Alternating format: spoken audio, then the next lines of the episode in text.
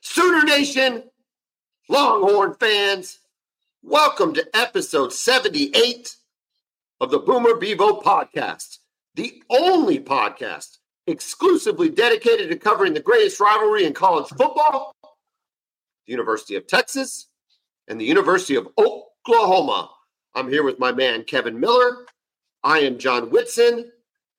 Kevin, Danny Stutsman making the rounds on the sports talk show circuit today. He saw my favorite Jim Rome. He saw the new wonder kid on the block, um, McAfee, Pat McAfee. He was on the Pat McAfee show. And everybody is fired up about his pregame speech. Have you heard the pregame speech, Kevin? I have not heard the pregame speech. I really don't have any interest in hearing the pregame speech. You know how you know I like Danny Stutsman. I think he's a great player. Said that so, back in 2021 as a true freshman, but nah, the speech so, is not for me, man.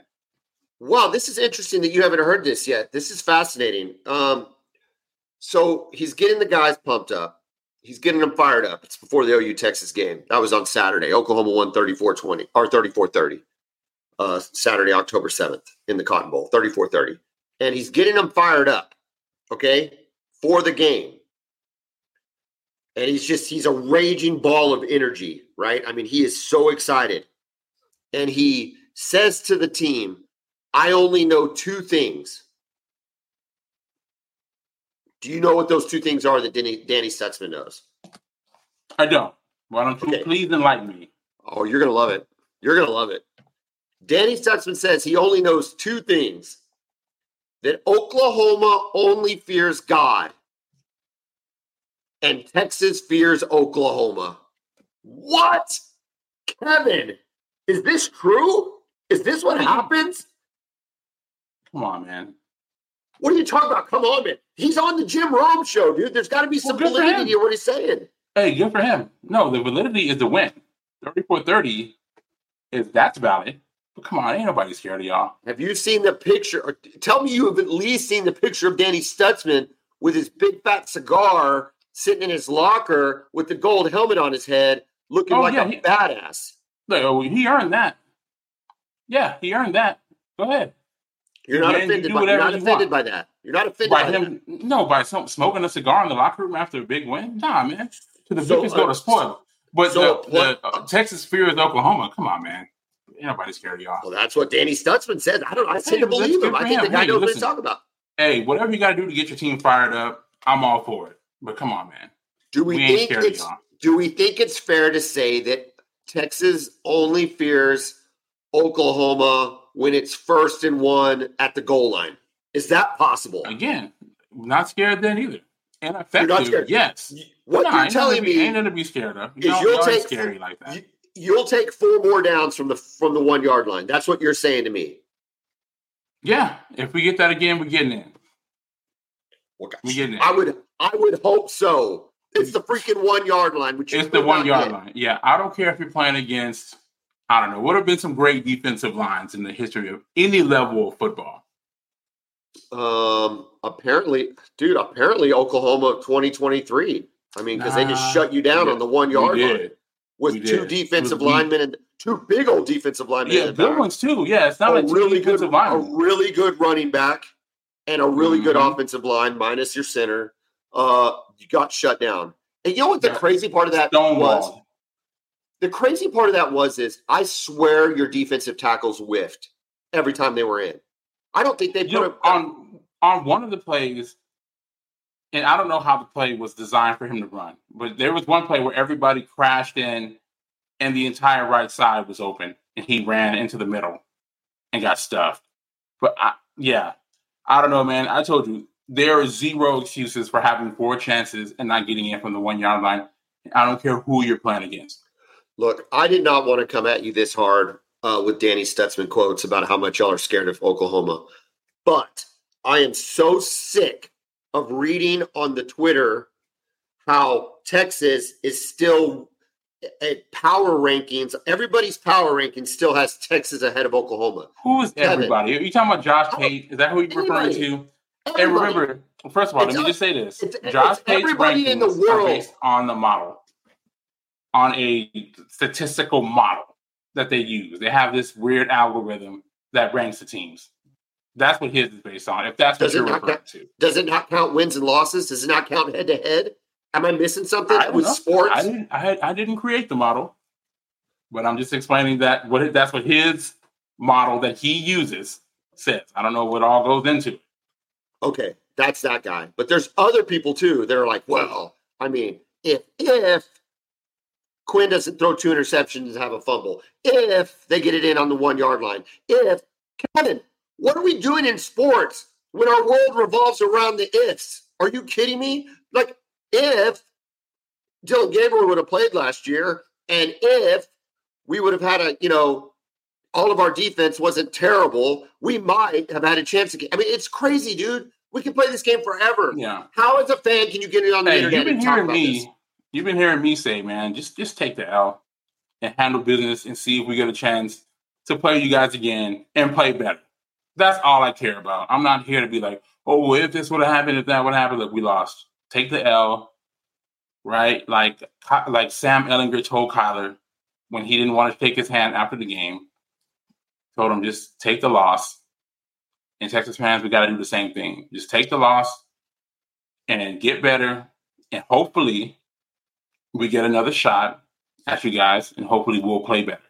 What was Texas fan fans' reaction in 2018 to Kyler Murray crying after the first game he had lost as a starting quarterback in five years? Maybe Uh, it was absolutely glorious, man. Yeah, yeah. Kryler, yeah. A lot of our fans still refer to him as that. But see, but here's the thing, though, right? What what y'all do? We took the L. Y'all got went, better. Went about our business. That's right. And then what happened? Y'all got us again, and Kyler won the Heisman Trophy throwing the football on that day too. We didn't let him run, and he was like, "All right, that's cool. You ain't gonna let me run. I got you from the pocket." Um, So he got the last laugh, and I'm just gonna sit back and hope we can do the same. But if we the- do, oh man, y'all better watch out. one of the battle scars from this weekend uh, was announced yesterday. Andrel Anthony out for the season uh, with a knee, likely knee surgery, probably all sorts of ACLs, UCLs, MCLs. It's it's not good, dude. You and I are both on the record. We do not love the injuries, either team. Um, so that sucks. And Big loss course, for OU, huge Hey. loss. I mean, we had questions about him going in. We knew he was fast, right? He was fast at Michigan. Didn't really work out there. Came to OU, and he's done a really good job this season. Led the team in receptions and yards, if I'm correct, right? yeah, he's our number one receiver. Number one receiver. So Yep. it's a huge loss, and you know you guys got to see who's going to step up to replace him because, like I said, it's a huge loss. Well, I think uh, you know we got to count on Farooq, who had a tremendous game against you guys, um, and has played well all season. Really, to be fair, but he's got to like elevate that game. Um, Nick Anderson, you hope. Well, I'm, I think it's unlikely to think he can keep the same receptions to touchdown clip going, but I think he needs to start. Uh, we'll start seeing maybe a volume pickup in just the number of receptions, number of targets. Um, but the interesting uh, person that I'm wondering if he'll start to see time is Jaquaize Pettaway. Uh, we saw him; he got a touch in Texas on the um, reverse on the kickoff that was called back. That was his only touch. I feel like that's been his only touch in a couple weeks, maybe three or four weeks. So we both know you've talked about him. You know Texas was high on him. See if he maybe gets some of those Andrel Anthony touches that are that have to go to somebody. But this sucks, dude. This Yeah, I sucks. think it's, You- as you get into this part of the season, right? I think you really start to see your true freshmen kind of start to get it and play a little bit more. I expect Texas to have some younger guys playing a bigger role as the season progresses. So hopefully, it's a huge chance for him, right? Because I know you got Stoops and I know you got um, Gavin Freeman, who you guys like, but you know they're more slot guys. You need somebody else who can play on the outside, and I think Pettaway can can be that guy. Well, I think Pettaway and, and Nick and Nick Anderson. Yeah, Nick right? I Anderson, mean, of course. Yeah, yeah. Um, Um, but I, I think I don't know for sure. I'm not like a talent talent evaluator at the wide receiver position. You might be able to help me out, out with this. The the intuition I have is that Pettaway probably a little more technical route runner than Nick Anderson, and Nick Anderson's Yeah, kind of a down yeah the he's a kind guy. of a big, fast guy. Yeah, he's a more of a size guy. Yeah, uh, I, I mean, here's the thing about your scheme, right? Generally, the there's only a few routes. It, it doesn't command that the receivers know the entire route tree, okay. right? Mostly it's hitches, you know, comeback routes, the go routes, and then you might have a few uh, crossing routes too. Kind of that's what you killed us on on the last drive is those crossing routes across the middle, making those Texas linebackers have to try to cover those guys going across the middle.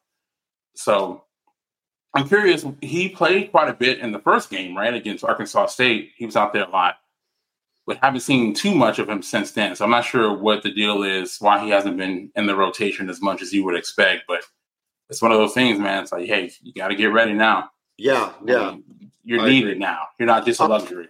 Update on Texas players um, coming out of there. You had your center. You still had your Tavion Sanders. Uh, Catalan didn't make it back into the game. Uh, where are we at from a did you any, Yeah, any word on as- injuries? Majors should be back, probably for Houston. If not, he'll be back the following week against uh, BYU. Um, Sanders should be good to go for Houston.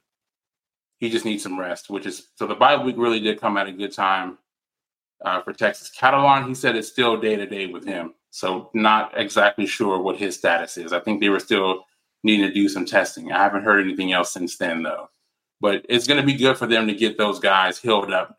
Nothing of the season-ending variety that I've heard though. So it's just they just need time to heal. Um, Oklahoma is living on cloud nine right now, and it makes me, it almost makes me a little nervous. I, I kind of, I know we've got some time. I know we've got a, a bye week. We've got time to kind of regroup. Uh, I got excited when I saw Stutsman's making the rounds, but at the same time, I kind of wish maybe we weren't acting like we won the national championship on Saturday because that's almost what it feels like, and I don't love that. Um, but that's okay if this is what if this is how we motivate kids is to let them enjoy their successes and enjoy their wins. I'm going to trust the coaching staff on that. But it just the old school part of me makes me nervous. I feel like saying that game was over on Sunday night, you know. But the Yeah. the the, the uh, I, I don't know if it would be like this if, if it wasn't a bye week. If you guys didn't have the bye week, I don't think Stutsman would have been over all the, you know, talk shows and and everything today. It wouldn't be as much talk. I think you're gonna enjoy it, see what you can get out of it while the guys are resting up. But I think next week it's got to be full go because thankfully you don't gotta have a game this weekend because we saw the remember with Texas, right? You know they beat Alabama and then you saw a bit of a letdown in the first half, really the first three quarters against Wyoming that following week yeah, right? Because you're just on such a high. So I think the bye week will help you guys enjoy it this week, refocus, get ready to handle business against uh, UCF next week. uh how does how is okay outside of the crazies on on the twitterverse that still claim somehow that texas is demonstrably better than ou how is texas fan doing how is the texas team doing regrouping how are you doing what is the um, outlook for the next couple of weeks Yeah, you know, I think the first couple of days after the game is just like, wow, like we actually lost that game. And again, Texas didn't deserve to win the game, right? Based on the play for 60 minutes, OU was a better team. What was hard about it is the fact that some, despite, you know, as bad as they played, you still had the lead with the minute 17. And when you have that lead, you should win the game if you're Texas, right? You if you were up with a minute and 17 left and they have to go 75 yards, that's No a game you timeouts. should win. No timeouts. Yeah, with, No- yeah, exactly. Good point. With no timeouts, that's a game you should win, right? So that part is frustrating. But you look at it, you know, you just kind of go back and forth. You look at the positives and the negatives. Positive is like, man, we weren't playing well. We weren't playing well at all, but somehow we still were able to get back into it. And obviously, it took some mistakes from OU. I'm not saying that OU played a perfect game either, right? I think everybody left points on the tables in one way or another. But you know, you didn't play well for Texas. You still somehow have the lead. We're able to fight back and get the lead. So it gives you some optimism going forward. The schedule is definitely more manageable going forward too. I think you just got to learn from this loss, right? You found things that you can improve, right? You said, okay, how do how were they able to exploit this? right? We have a really good defensive line, you know, and I still believe that. I don't have any different feelings about our players than I did going into that game. Was like, what did Oklahoma do to be able to neutralize that threat, right? So we got to be better in the quick passing game, defending that. Our linebackers have got to be better in space, or we got to scheme differently so our linebackers don't get better in space. And more than anything else, we got to figure out how to score in the red zone. Yeah. And obviously, the four plays from the one yard line that magnifies all that. But just in general, I mean, that I think they've had 11 touchdowns on 24 red zone appearances throughout the season. Right, one of three this week against OU. Right, is you guys there, are six of six in the red zone. Is there something schematically that that that is an issue for you guys in the red zone that you've seen, or something with Sark's system, or is it just? I, I mean, obviously the field compresses, but it does that for every team, right? You'd expect Correct. against your level of competition and your level of talent that you'd be well north of 50% on, on, on a stat Correct. like that. So you guys were six of six in the red zone between touchdowns and field, four touchdowns in the red zone. That's what you got to do. You got to finish drives. I don't know. I think it's got to be something scheme wise. The play calling hasn't been right. Right. I'm not seeing any jump ball star receivers. Right. We've got AD Mitchell out there. He's six three. Yeah, JT Sanders. You can't. Who can handle this guy? You know, in the red zone on a jump ball, right? We threw it to him on a slant that he kind of bobbled. He got lit up by Billy Bowman, led to a turnover, right? It may be different if we're throwing it up and making Billy Bowman or any other safety or linebacker in the country jump up with that guy who's six five and a freak athlete. Sure, you know. So I think it's a scheme. I, I think the play calling has to be better. The play design in the red zone has to be better for Texas. That's really the biggest thing that I'm looking for uh, going forward. Uh, going forward for me, it still continues to be the uh, running game for Oklahoma. We've got to we've got to run the ball better. Hopefully, seeing Gavin Sawchuk in the game on Saturday. Indicate, he one one carry, right? I think he, he had one carry, but maybe he was maybe, out there several plays. Like it, yeah, he seemed to be on there a lot on third downs. It seemed like yeah, and maybe these two weeks are going to allow him to get right. We've been talking about that all season but we, we need production on the road. I like what Tawee did. I still don't know that he's a number one though, right? He's yeah, you would love him as a as a change of pace guy, right? Fourth quarter guy. He's absolutely. a low. We had we had problems bringing him down, right? Yeah. I mean, he he's you know with his he's kind of short, he's strong, he's kind of bounces off guys. You really got to wrap him up. It usually takes two guys to be able to bring him down. Uh, and then you and I talked about it's funny we talked about it off uh, off air here right before we started recording. Um, I made the comment that it was a good catch by your special teams coach on that uh, reverse kickoff to catch the forward pass, the illegal forward pass, because you're right, live it didn't look that way. And you then you said, well, yeah. Speaking of special teams, who's your special teams coach? I I got to tell you, I'm remiss I looked it up. I didn't realize we don't have an official special teams coach. I need to do some research into who handles that. But at the end of the day, Kevin, we weren't good on special teams. When you have a block punt, you let go a fake punt, and you miss a field goal, you know, that's you typically lose ball games. If, if somebody told me those three things happened against you guys last Saturday, I would say, well, we'd have lost the game because yeah. that's those are the equivalent of turnovers. You basically lose the ball when you should be receiving it on a punt. Uh, I don't even know what you call it, but it's a it's a score. And then to miss a field goal and give eh, you know y'all went down and scored a touchdown, I think, on that play on that drive. So uh, that's frustrating. So those are the two things. It, it maintains that. But here's my question for you though. So I still think we're both going to get to the Big 12 championship game. I think the winner of that goes to the playoffs. Does does Texas are we guaranteed? Is Texas guaranteed to get in with one loss as a Big 12 champion? And the reason I ask that is that, because if that are, you have, are you saying are you assuming that loss is against an OU team that is undefeated at that point? I think I am. Yeah, I think I am just because I just don't see. I mean, there's just not okay, a lot on yeah. there. Now, if hypothetically, if OU was undefeated going into the Big 12 championship game and Texas beats them, I think you get in. I mean, unless we've got multiple undefeated teams, I don't see how you keep um, how you would keep um, a one loss Texas with the only loss being against Oklahoma, who was undefeated to that point, out. If Oklahoma suffers a stupid loss but goes on to beat Texas, do they get in? So they beat I Texas so. twice, but with like a loss Yeah. at so I don't even know where. If those are Texas' only two losses of the season, I think so. Yeah. the problem it's is it's just so rare. It's so hard for teams to go undefeated. We just don't see that. you got Florida. I worry about Florida State in the SE, the ACC. I worry about Georgia. I don't think the SEC is going to get two teams in. Um, so I worry about Georgia. I worry about Ohio State or or Michigan, and then I worry about Oregon and Washington. Like those, Yeah. actually, every conference has, you know, if their if their big dogs perform the way they should, there could be a situation where a team does get left out. And I'm wondering, is this the year because the Big 12 is so bad? I don't think so, but I wonder. Yeah, it's gonna be crazy. This feels like the way this season has been going so far.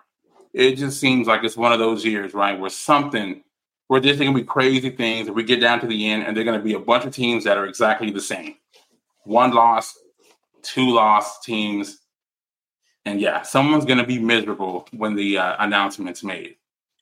Well, speaking of a bunch of teams, how about we talk about a bunch of teams that aren't Oklahoma and Texas?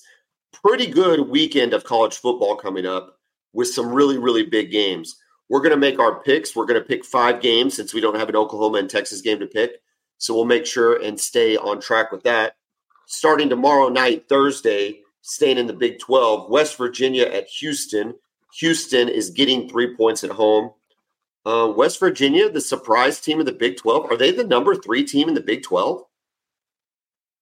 They actually might be the number two team in the Big Twelve. Oh, because they don't have a because loss. they haven't lost. Yeah, Texas has a loss. They don't. So I think as of right now, yeah, they are the number two team in the Big 12. That's a very interesting game, right? Because Houston has not looked good, right? But no. West Virginia has. They beat Texas Tech. And I know Texas Tech hasn't looked great either, but you know, that's a hard team to beat, right? They're a tough out regardless of their record. Well, we think so. So I'm Yeah. curious to see. I'm curious to see how West Virginia plays down there in Houston. Houston, it's been a weird season. They had their first Big 12 game ever at home, and the stadium is two thirds full. So interesting, man. Like maybe Well, though y'all aren't as hyped up about the conferences we all thought you would be. No, they're not. And it's um it's just really hard to get hyped up when you're not any good. And here's the deal, dude, they're not any good. Um Yeah. Friday night, Stanford at Colorado. Uh, Colorado's an 11 point favorite. I would think they take care of business. It's just going to be interesting to see if uh, will they be getting Travis Hunter back? Is that a possibility? Have you He's heard? been practicing, so I think he might be out there. I think that makes a huge difference, especially against a team like Stanford, in the sense that I think they can just roll.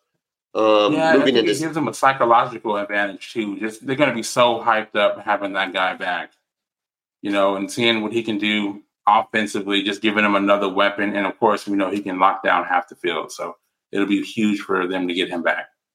Uh, moving into Saturday, Ohio State at Purdue. Purdue's getting 19. Syracuse at the aforementioned Florida State. Florida State, a 17 and a half point favorite. Arkansas at Alabama. I don't know how interesting the game is. I'm pretty sure Alabama goes ahead and wins this game, everything that we've indicated. But 20 points. Alabama's a 20 point favorite at home.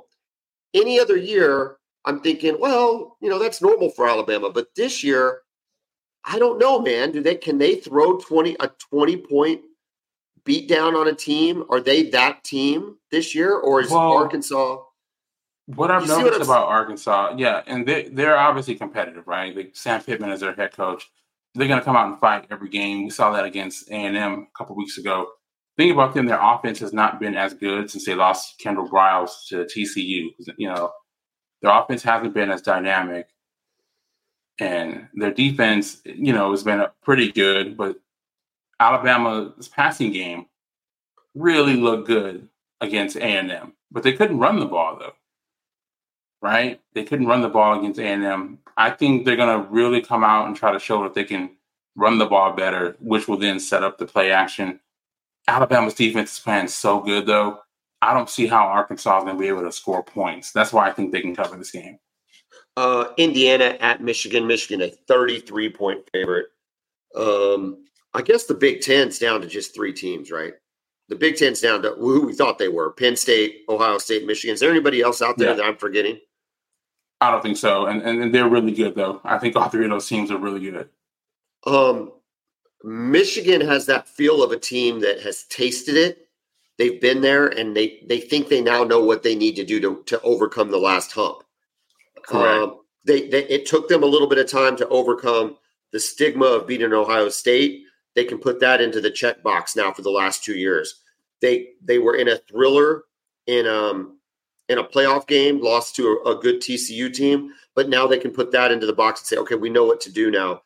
Uh, Michigan makes me really really nervous. I if I'm having to choose today who the best team and who comes out of the Big Ten and, and goes to college football playoff, to me it's Michigan. Um, I don't trust Ohio State's quarterback. I do trust Michigan's quarterback.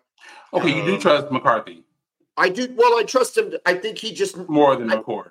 more than McCord. Yeah, I mean, I I don't know that I trust McCarthy to.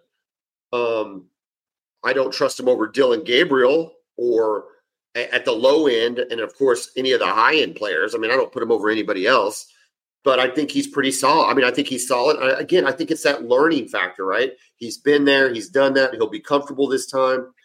Um, I don't know, man. And they've been recruiting well over the last three or four years. I just like where Michigan's going. And I Real don't know quick, they- man. yeah, go ahead. If they beat Ohio, as good as Ryan Day has been, what I think he's lost what seven games, and this is his Three of- fourth year. Is it three of them to Ohio State? Uh, two of them Two- to two uh, of them. two to Michigan. I mean, to Michigan. Yeah. Yeah, but it's been the two in the in a row. It's been the last two. If they lose in Michigan now, his seat's going to get warm because at Ohio State, man, we've seen this before. Remember they had John Cooper in the '90s. He was a great coach. He'd go ten and two every year, but he'd lose in Michigan every year, and they fired him because of it. So it's going to be a lot of whispers up there if they lose to Michigan for a third consecutive year. I, I think, I think too, you've got to add how they've lost to Michigan. Michigan has beat them down the last Yeah. two years. It's not- running its bully ball with them. You know, if you like, you, you like look at Oklahoma against Sark, right? So you, you got the one big win. That's fine. That's going to buy him some time. But yeah, yeah. In 2021, he lost to his rival, but it was crazy. You know, it was insane. And 34 at eh, 34 30 this year was a tight, could have gone either way type of game. The ball bounces one way or the other, it goes different. That is not what happened to Ryan Day at Ohio State. He's gotten the doors blown off of his team by Michigan. Harbaugh has his number, and it, it it's ugly. Yeah, it's looking like some of those Stoops and, and Mack Brown in the early years, in the early 2000s. It's, it's kind of getting that feel. So if you if you're Ohio State, you cannot lose a psychological advantage before you Oh. step on the field. reestablishing themselves last week as the clear number one team in the country. Georgia goes to Vanderbilt, where they will be a 31 and a half point favorite. Uh, Iowa State at Cincinnati. Cincinnati is a five point favorite at home. Uh, interesting game here. Cal goes to Utah. Utah's a 12 point favorite. I checked the internet again before the show. Cam Rising is still undetermined. I- Okay, it's, I saw there was an article on the Athletic earlier this week that was talking about his injury. Dude, that injury is bad. It is a really, really bad knee injury that he suffered. It wasn't just the ACL; it was the MCL, the LCL, and the meniscus that he tore. So that it's a it's just a horrible injury that he had. They actually interviewed the surgeon, so it's there's so many ligaments that are damaged when you do the exercises that would help you train your ACL, that could damage the meniscus. And if you do the one that trains the meniscus, that could hurt the LCL. So that's why it's taking so long for him to get to get back on the field. well, I don't know when he's going to be back. Well, let me ask you. I mean, you're not a doctor. I'm not a doctor, so we're just two dudes talking here. But what's the point then? Why are we? Why are we continually saying he's close or he's day to day or he's getting time on the field? Is he really that?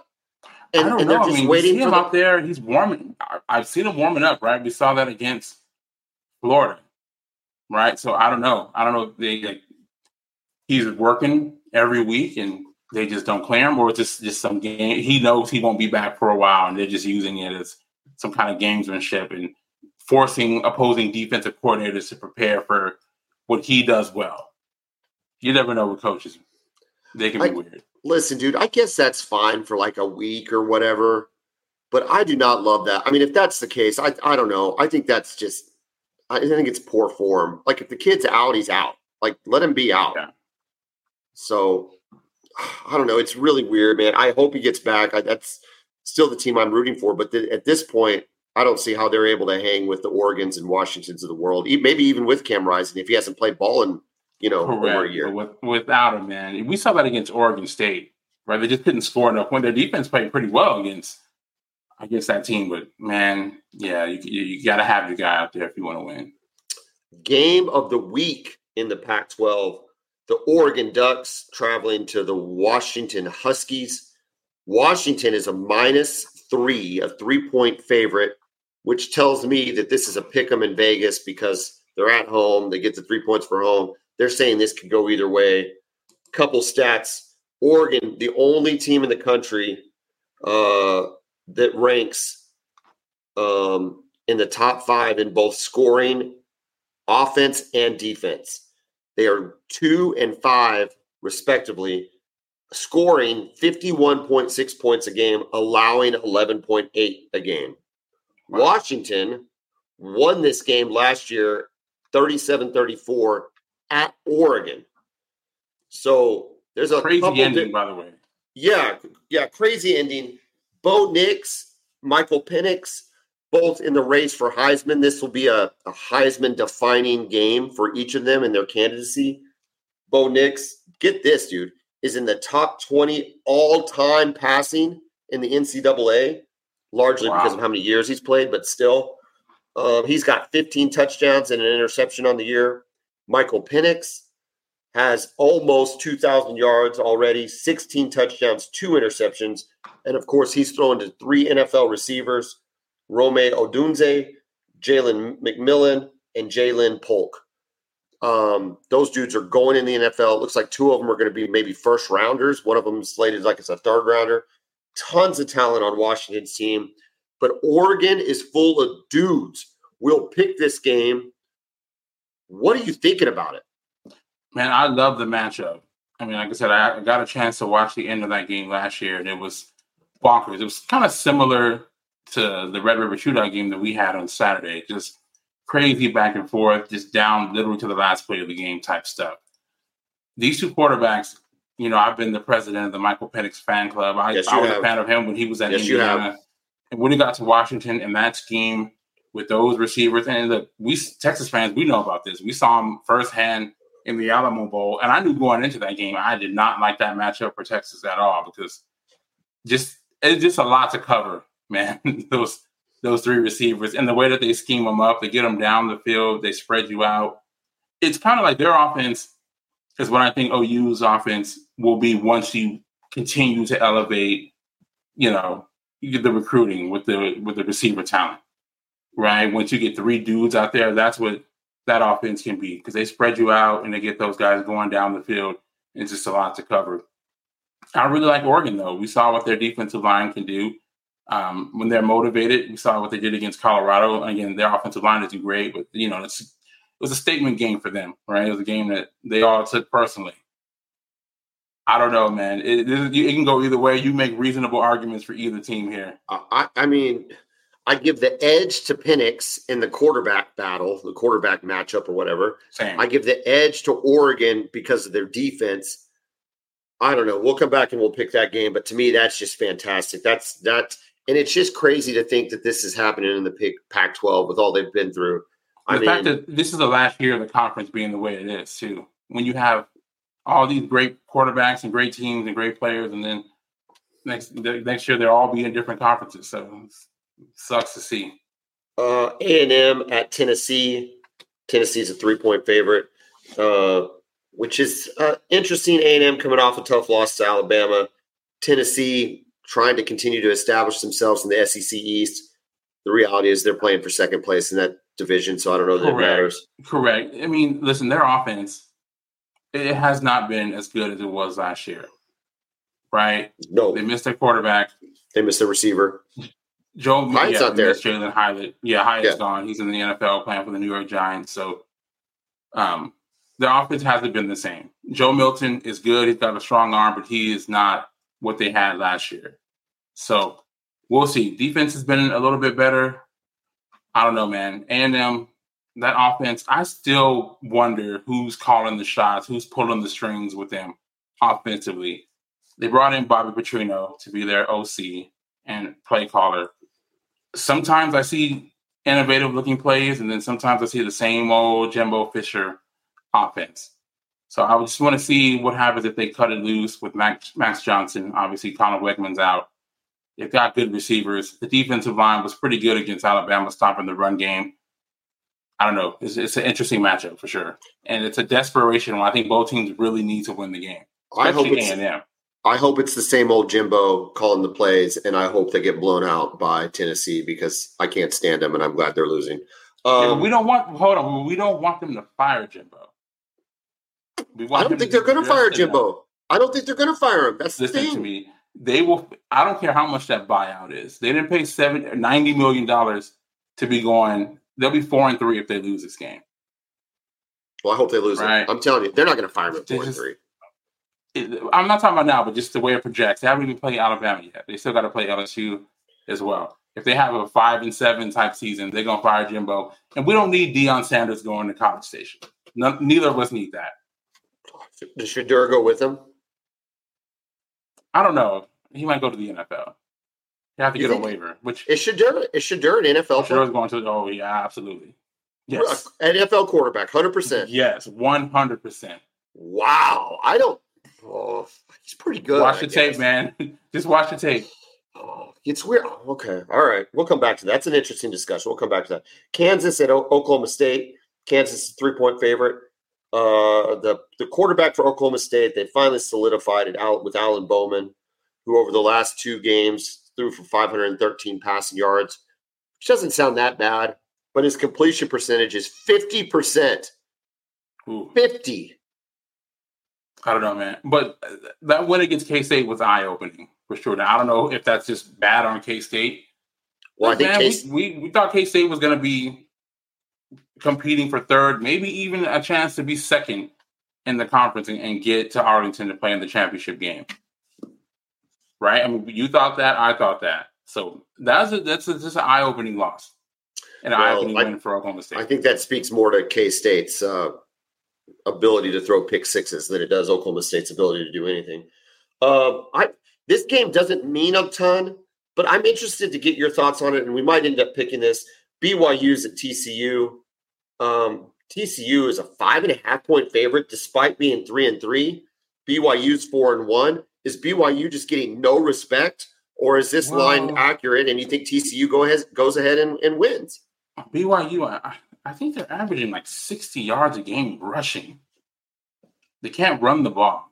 And I don't care, like, if you can't run the ball, even Well, though you want to, They're still four and one. they are four and one. They've been playing well. I don't know. I think this is just a talent thing compared to TCU. TCU is an interesting team, too. I mean, they lost, and they lost pretty handily to Iowa State. So I really don't, know- don't know what to think about this game. All right, let's get to the other big game of the weekend. Um, USC at Notre Dame. Now, uh, this would have been bigger if Notre Dame would have held on and beat um, Louisville. oh, Louisville. This would have been a much bigger game, but as as it stands, it's still a pretty big game. The Notre Dame, surprisingly, is a two and a half point favorite against your favorite USC Trojans. Have you seen the weather for this game? Well, I heard that USC was doing some kind of simulated rain practice, so I'm assuming it's not going to be good. What do we got? Do you know what this? Do you, have you have you seen videos of this simulated rain, rain practice? no, I heard about it, but I haven't seen it. It's like a super soaker. They're squirting a super soaker at the punt at the um, punt returner. Could they not just turn on soaker. sprinkler or something? It Dude, it's the have been a little dumbest thing. Better. Listen, dude, it's the absolute dumbest thing you've ever seen in your life. I've never seen anything so stupid. It's pretty embarrassing, man. I if if I was coaching little kids football and I said, "Well, it might rain, so everybody bring their water guns and we're going to shoot them at each other and that'll get us used to playing in the rain." Parents would look at me like I was the biggest idiot on the face of the earth. I just can't. What in the world is happening at USC that somebody said, I don't know, go get a super soaker and let's spray it at the punt, re- punt returner and to simulate rain? Like, Yeah, come on. I, I, haven't seen it, but if what you're telling me is accurate, yeah, it's pretty pretty weird, Well, man. I don't I don't see how that No, works. I'm telling you, and it is accurate and it's stupid. Anyway, they're doing that. So maybe Lincoln Riley knows something because the weather is supposed to be rainy, windy, and in the 50s. Uh, definitely not Southern California weather. This is uh, Notre Dame weather. But you know what, dude? Notre Dame's on turf these days, right?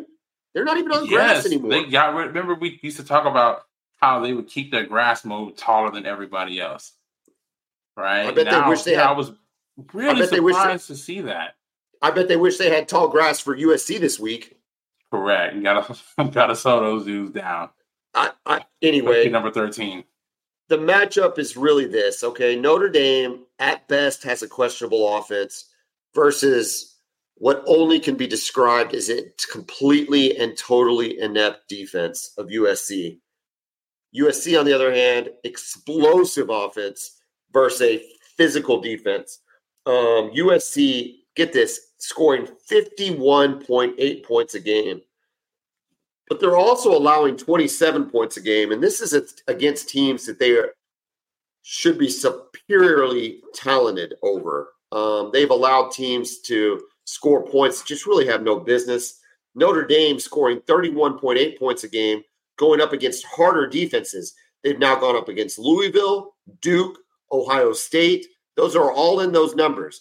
So notre dame while we don't think of them as lights out and by no means am i categorizing them as them they really haven't played a defense as bad as what USC is going to throw out there. Not on the all. flip, on the flip side, Notre Dame's only allowing 15.9 points a game. Dude, Notre Dame is stingy, dude. They're stingy. They're at home. The conditions are not in USC's favor. Is this the weekend that Caleb Williams finally loses uh, in the se- in the 2023 season? No, What? Are you kidding me? No, I'm not kidding you. Nah, listen, they got losses coming, and I think they've got multiple losses coming. Right? I think they lose three out of their out of their last five games. I just don't think it's tonight. Why are you in love with Caleb Williams? What is it? What is Okay, it about Lincoln Riley? You literally just hear Alex what I just said? It no, I'm talking about this week. Why can't No. we lose this week, Kevin? Why do we have to wait for them to lose? Why can't they lose this week against a Notre Dame team that is three and two and is inconsequential? Why can't USC Listen. lose this week and next week I am and the week after? sensing. I am sensing some still Lincoln Riley stress. It's You not are that. you guys are a top. Hold on, you guys are a top five team in the country. I know. Your head coach, You're who you think is an upgrade, just had his first signature win, You're right. and things are going great. Please, And yet I'm triggered. Sooners, Sooners. And yet I'm triggered. Stop stressing about Lincoln Riley. He's gone. You got your guy. You guys are playing better than USC. And listen to this. But you guys are guns. recruiting better. Water guns. I know, but just just laugh. You should laugh at. I can't Don't do you it. know? Just laugh at. 'em. Just sit back and laugh. You guys are recruiting better. You got better players, and you got better players coming. That that's what I'm really surprised about with Lincoln Riley. By the way, is how they're not recruiting like Uh, they were, like we thought he was. He's not shutting down the West Coast. So just laugh at him. Listen, Uh, I don't well, think Notre Dame can keep up. Remember, Lincoln Riley's offense, when it's all said and done, is based on running the ball with, on the counter, and they got Marshawn Lloyd. I still think they can run against they have Notre a- Dame. Don't they have a running back that's hurt though right now? Is is he the one that's hurt? I don't know. I thought I saw him out there. And I didn't. I didn't watch the end of the Arizona game. Marshawn Lloyd is injured. That might change things. Um, No, I think they're going to run the ball.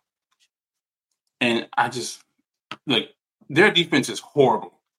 USC over the last three weeks right? 28 to Arizona State, 41 to Colorado, and 41 against Arizona. At The, the off at home. But man, I still think, and again, you got to count for Caleb running the ball too. So Listen, again, I think USC has three losses in them. Three. Maybe even four. Right? I don't think they're going to struggle against Utah. They're going to struggle against Washington, and they're going to struggle against Oregon, and they could struggle against UCLA. I think they beat Notre Dame. All right, well, let's go ahead and make our picks. Let's make our. Oh, by the way, Miami tries to bounce back against North Carolina. North Carolina and Mack Brown are three and a half point favorites. Missouri's at Kentucky, two and a half point favorite to Kentucky. I don't know if I'm putting money on Kentucky real quick, just No. after that beatdown they just had. And then interesting game left in the Pac-12 and the Pac-12 after dark. UCLA at Oregon State. Oregon State a three and a half point favorite. Um, That should be a fun game. If you if you stay up late, it should be a fun one. Okay, we're definitely picking the uh, USC Notre Dame game. We're definitely picking the Oregon Washington game. Um, do you want to pick UCLA Oregon State? Yeah, why Uh, not? Just make it an all Pac-12 affair. Okay, Oregon State, UCLA. Okay, hold on. And then your other options are A&M Tennessee, KU Oklahoma State, BYU TCU, Cal Utah, Arkansas Bama. What are you thinking? Um, Tennessee and A&M Okay. sounds good, and you can So- you and we also have UNC in Miami, still a top twenty-five matchup. Let's do it. Let's do UNC in Miami. All right. Uh, I am currently sitting at like one game over 500, if I remember. 15, 14, and 1. You, my friend, are killing it. 19, 10, and 1. I still feel like a loser because I uh, lost in the only game that mattered last week. 34 30, Kevin. So 34 30 loss. Uh, Oklahoma had a 75 yard drive with a minute 17 left where Dillon Gabriel went five for five. Found Nic Anderson in the corner of the end zone in a historic win with 15 seconds left. So that's correct. You lost that game. Yeah, we let Um, Dillon Gabriel go down the field, seventy-five yards with no timeouts. And the wide in the middle was so wide open, dude. The middle was Yeah. so Yep. wide open. Holy Mhm. cow. Drake Stoops over the middle twice um, on that drive. All right. North Carolina, Miami. Uh, what did I say that spread was? Uh, three and a half to North Carolina. Three and a half favorite. North Carolina's three and a half favorite. I'm taking Carolina. I don't think I Miami am too. recovers. I, I actually kind of like this Miami team, but too much Drake Maye. He's playing really well over the last few weeks. UNC. Okay. Uh, uh, A&M, Tennessee. I, I'm taking Tennessee just because I can't root for A&M. I I don't even want to root for them to win in a, in a picks. I I think A&M defensively can do something about it, but it's at Tennessee, and I don't know. They just find ways to lose. What's what's the line on this? Uh, minus three. Tennessee's a three point favorite.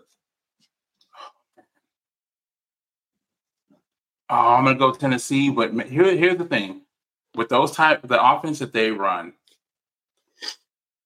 you got to get the ball out quickly. And Joe Milton, I don't know how good he is at that. And that A and M defensive line can really get after you. They got five stars all across the line. So I'm still gonna go Tennessee, but man, if A and M wins the game, that'll be the reason.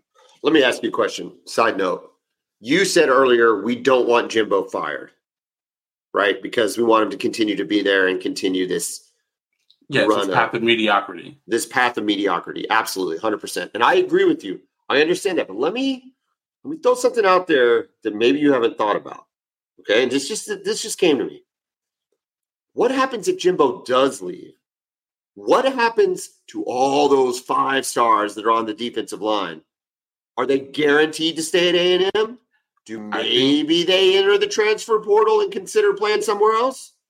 It depends on who replaces Jimbo. Do you think? what if they say? What if they say, okay, we're going to take this ninety million and we're going to offer it to Coach Prime? You think anybody's leaving? I can tell you right now, no. you're saying every kid there would rather play for Deion Sanders, and and let's just say your defense or your de- versus your defensive line coach or our defensive line coach. We're gonna have no shot. Coach, it just bring no. You have shots. Here's the thing: you do have the guys you have relationships with, right? If it's DJ Hicks, a guy who you you were really in it for, right? A guy like that, I can see coming to Oklahoma if that's the case, because you guys are, are established. If the season finishes the way it started for you guys, then yeah, for sure. But it won't be the mass exodus that you would expect when a coach leaves if Coach Prime comes were to come to Texas A&M. Do you think A and M um, would be willing to hire Deion Sanders? Yes, Yeah, I think you're probably right. Um, I think they would. I how would is he? hate to see that. How is he with Texas high school coaches? Because he coached in high school in Texas. He did. He did. I, I think he'll be great. I think he'll just be prime, right? And I think All right, you might we be right. already know what it is. I, So I hope I'm not. The last so thing I want to see.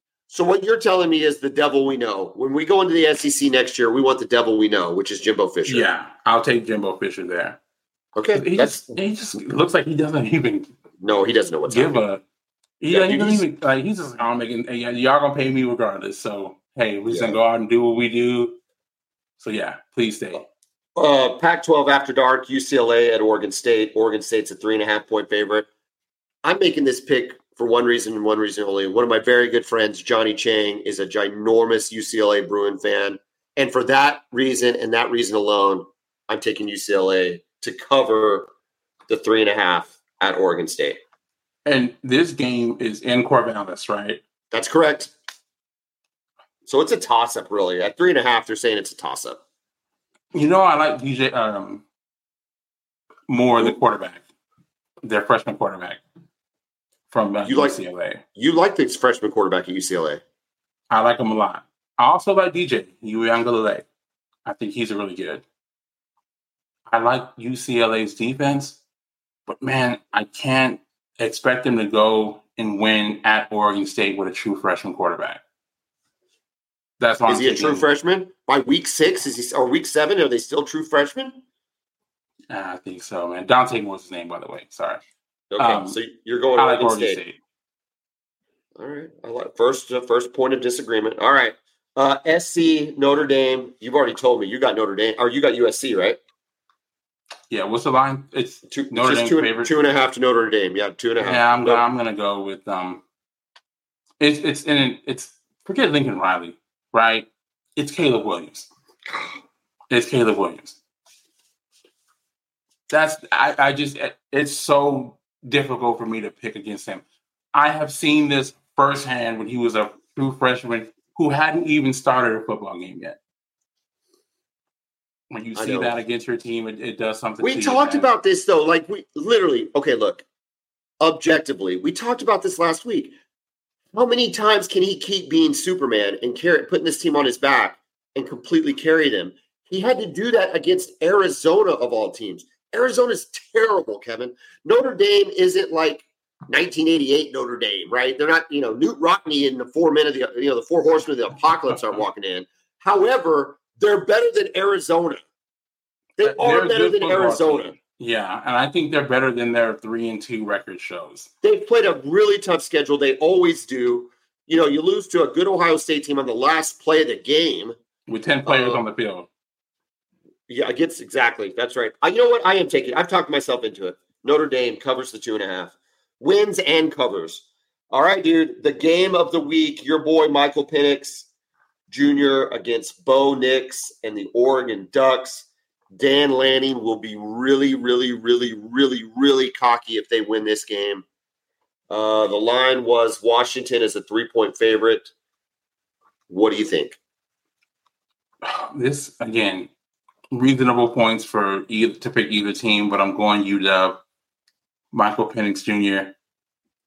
vault himself to the top of the Heisman with a win against the Oregon Ducks. UW. I am taking defense over offense, and I'm going with the Oregon Ducks. This is the only pick that isn't with my heart because I I want Washington to win. I would like to see Washington come out of the Pac-12 if we can't have Utah. Um, I've never liked Oregon. I didn't like them starting in 2006 when we got robbed. I don't like all the uniforms. I don't like all the whatevers. Their basketball court is the ugliest freaking basketball court in the history of Listen, basketball courts. I okay, real quick on that. It. I get what they were trying to do, well, right? They but they went way too far. They, they went way, I mean, way too far. it's that. disturbing, dude. It creates mental images in your head, and, you're, and you can't handle, you can't hardly deal with it. Uh, Dana Altman, though, from all accounts, seems like a really nice guy. I don't really care. I do not like Oregon, um, but I think they're de- I think they are loaded defensively. I think if they win at Washington, they might be the only team in the country that can challenge Georgia. Maybe them in Michigan. Can you imagine that win. Dan Lanning, former Georgia defensive coordinator, potentially in the playoff against his old team?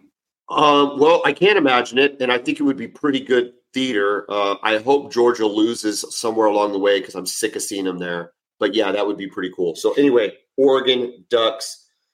Um, trying to, I'm trying to get out of a not of not out of a hole. 15, 14, and one, hanging in there. But man, you are killing it this year.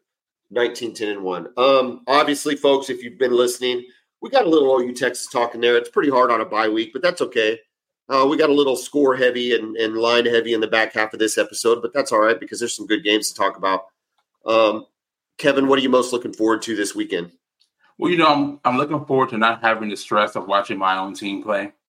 Right, that game was brutal. It was exhausting.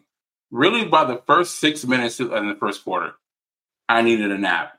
I've, I've we've seen some crazy moments in that game, but that was just a complete frantic start to that game. And everything that that game is supposed to represent, we saw.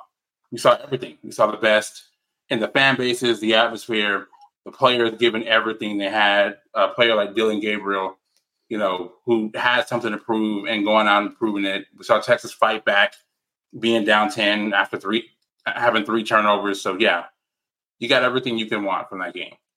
Well, you know what's so funny about that game is it never you you said it exactly right. It, just never was like a normal game, you know. And I, and I the way I say normal game is in a lot of football games that you watch, and maybe more so in the NFL. College might be a little different, but still, in a lot of football games you watch, you know, you'll have like five or six plays, and you'll you'll punt it, you know, in five or six or seven plays, and you punt, and you kind of get into a rhythm, and it's not every play isn't the most dramatic, sitting on the edge of your seat begging for something to happen. I felt like every single play, I'm on the edge of my seat going, my God, if we A, don't make a stop, or B, don't pick this up, or whatever, it, the game is over. It's over on this one play. And it felt like that for every single play of the game. Yes. And we talk about this game with, with the momentum shifts that happen back and forth. And this game had so many. I mean, from one play to the next. You feel like when Quinn Ewers fumbled the ball, great play by Peyton Bowen, by the way and you guys recovered it. I'm thinking, I texted, I'm like, this might be a blowout. And I legitimately felt that. You guys had all the momentum and the football. You had just gone down the field and scored on your opening possession of the third quarter. So I'm like, man, we really can't stop you guys. And we just turned it over again. We're about to be yeah. down 17. Everything's going to fall apart. But again, defense gets to stop. And then next thing you know, it's tied again. So we, we had it. Um, hmm. I'm most looking forward to seeing if the Pac 12 looks like the football that I saw last Saturday. So, the football I saw last Saturday was what I felt like for the first time in an Oklahoma Texas matchup was really pretty, really, really good offense against pretty darn good defense on both sides of the ball, right? Really yeah. balanced attacks from both teams. So many times over the last 10 years, it's been Oklahoma with a really good offense and nothing on the defensive end. Sometimes y'all with a pretty good defense, nothing on the offensive end. Just kind of these mismatches of whatever. And, you know, like, yes, the games might have been exciting, but you could tell they weren't very good. These teams, I thought on last Saturday, I could tell were really good. I'm wondering, will we see that same thing at Oregon, Washington? Will we see a high level of play where when that game's over, we go, "Whoa, that was Yeah. a good game." Like Yeah, that I don't want to play these teams. I wouldn't want to play Washington or I wouldn't want to play Oregon. Right. Or either one, you know, or either Yeah. one. Like, I mean, we want, listen, dude, Oklahoma, you know this. I'm, Oklahoma played Texas game. We do not want to play Texas again. I hope Texas somehow stubs their foot against, you know, K State and Texas Tech, and we don't have to play you. I don't think it will happen, but I don't want to play because what I saw is if you got if you clear up some if you clear up some turnovers and some play calling in the red zone, it could be a very very different game. And so I do not want to see that. But anyway, that's what I'm looking forward to this weekend is you know, can can these two high level teams deliver what we delivered last weekend? Because I think that's a really interesting question to answer. Because right now, the college football world thinks Oklahoma and Texas are pretty good. Yeah, and they, they can play against anybody. Yeah, a team and, in the country that I think either of us would be intimidated to step on a football field with. and have you cool to know, say. and have you noticed the paradigm shift as it talks about us entering the SEC? Now we all Oh, have yeah. mo- we all have momentum entering the SEC. We all have uh, recruits entering in the SEC. Now we felt that already, right? Both schools felt that already, but now people are starting to jump on that bandwagon. And the same thing needs to be said now for Oregon and Washington, right? Are they going to be ready to go into the Big Ten? Are they going to be ready to tee it up against um, Ohio, State, Ohio and, State, Michigan. and, and Michigan? Penn Yeah. State, so yeah. it's the same storyline. Um, and so I'm just really fired up about that. But um, to everybody out there, uh, last week was amazing. And uh, we appreciate uh, Kevin. We've had record numbers of listeners, record, record numbers of viewers. So everybody that's supporting the Boomer Bevo podcast, it's been so much fun over the last uh, season so far, and we really, really appreciate you guys. Uh, Kevin and I just really enjoy what we're doing. It's a lot of fun. We have a lot of fun, and we hope that uh, it comes across in this podcast. So Yeah, share we it, Appreciate the support. Yeah, absolutely. yeah, share it, like it, subscribe anywhere you get podcasts, YouTube, Spotify, iTunes, Google. Um, email Kevin at brown-ohaver.com and he'll send you a link. Like whatever you need us to do, you let us know and we'll make sure you can listen to it. Uh, Yes, and real Kevin, quick before we Yeah. go, gotta give a shout out, birthday shout out to my wife Casey. is she an October birthday? She is, yeah. So she got her birthday wish, and w- you guys winning the Red River Shootout. So gotta give a birthday shout out to my amazing wife. Happy birthday. Happy birthday, Casey. Okay, so um, I was having this conversation with a buddy of mine that there is like a lot of people born in the first two weeks of October. Like it just seems like I know so many Okay. people that, and we've pinpointed it back to that it's 10 months prior to uh, the first two weeks of January. Okay, So like you have New Year's Eve combined with it's like always really, a festive night. always a festive night, probably some alcohol involved. Um and then the and then those first two weeks of January, it's really cold. You're inside, you're recovering from Christmas. So I'm just saying there's there's a natural rhythm to these things. But what it does is is it creates people like me and Casey who are mentally superior to every Texas fan in the world. How's that feel? When's your Hmm. birthday? September first. Yep. I'm we terrible, started the college football season. Terrible month. Are you serious? Yeah, I know. That's how Texas starts. season. That's how Texas. That's where Texas lives. This is the beginning of start the football, season. off. Oh my god, Labor Day weekend? Are you serious? This literally the most. dude! You almost lost to Rice on Labor Day weekend. Don't even give it to me. You almost was- lost to Rice. There was never a second. They all, Texas dude. They almost benched. Quinn Ewers. They almost benched Quinn Ewers. Maalik Murphy could have been our starting quarterback. You probably would have beat us if Maalik Murphy played. He probably didn't have two interceptions and a fumble. Really? Does he have 19 straight completions? I'm sorry, 34. What? What was the score? The score was 34 30. Thank you. Thank you very much. And on that note, Kevin, have a great night. Boomer. Hook 'em.